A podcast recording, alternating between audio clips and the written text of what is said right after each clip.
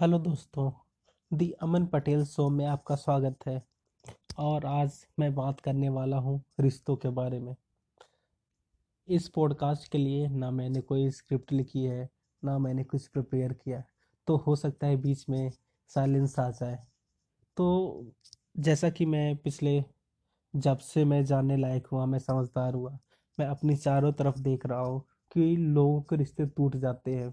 चाहे किसी की दोस्ती हो चाहे किसी का खून का रिश्ता हो, लोग अपने रिश्तों को मेंटेन करने में असफल हो रहे लोग लोग काफ़ी ज़्यादा सेल्फिश होते चले जा रहे मैं आपके सामने अपना नज़रिया रखना चाहता हूँ, कैसे हमें रिलेशनशिप्स को, दोस्ती को और जो हमारे ब्लड रिलेशनशिप्स है, उसको कैसे मेंटेन किया जाए। अपनी बात को एक्सप्लेन करने के लिए मैं आपको एक छोटी सी स्टोरी सुनाऊँगा। एक छोटी सी स्टोरी दो दोस्तों की, अजय और राम। एक छोटे से गाँव में दो दोस्त हुआ करते थे, जिनका नाम था अजय और राम। इन दोनों का घर लगभग 400 मीटर की दूरी पे था। दोनों एक ही स्कूल में और एक ही कक्षा में पढ़ते थे।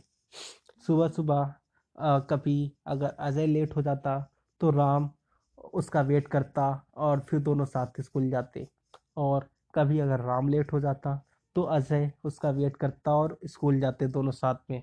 दोनों स्कूल में साथ ही बैठते थे, साथ लंच करते, सा और साथ ही वापस आते।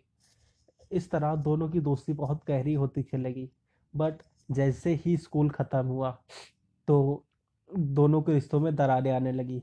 दोनों ने दो शहरों में जाकर अपना अपना कॉलेज ज्वाइन किया। उसके बाद क्या होता, लोग उन दोनों के बीच में लगभग हफ़्ते भर बात होती, कुछ समय बीतता गया, ये टाइम महीनों तक चला गया और कुछ समय बाद उन दोनों के बीच में साल भर बाद भी बातें नहीं हो पाती थी। तो आज हम जानते हैं इसके पीछे रीज़न क्या था। स्कूल में जब अजय और राम साथ पढ़ते थे तो एक हमारे मन सब क्वेश्चन सब सॉरी सब कॉन्शियस माइंड में चीज़ें चलती रहती हैं कि हाँ ये ये दोस्त है मेरा हाँ। राम बोलेगा कि, अजय, दोस्त है मेरा, हम, ये तो मेरे साथ जाता है।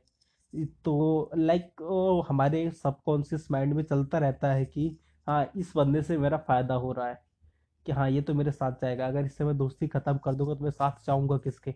तो इसलिए हम अपने रिश्तों को मेंटेन करके रखते हैं और उन्हें निभाते पर जब हम फ़िज़िकल दूरियाँ आ जाती हैं लाइक हम दो फ़िज़िकल लोकेशंस पे दूर हो जाते हैं, तब क्या होता है कि हमें ऐसा लगता है कि हाँ यार, इस बंदे से हमारा क्या फ़ायदा होने वाला है, इसलिए हम रिश्तों को इम्पोर्टेंस नहीं देते।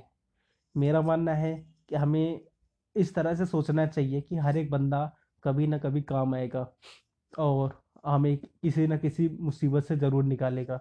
अगर हम इस सोच के साथ आगे बढ़ेंगे तो हर एक रिश्ते के लिए टाइम ज़रूर निकालेंगे और उसको बना के रखेंगे।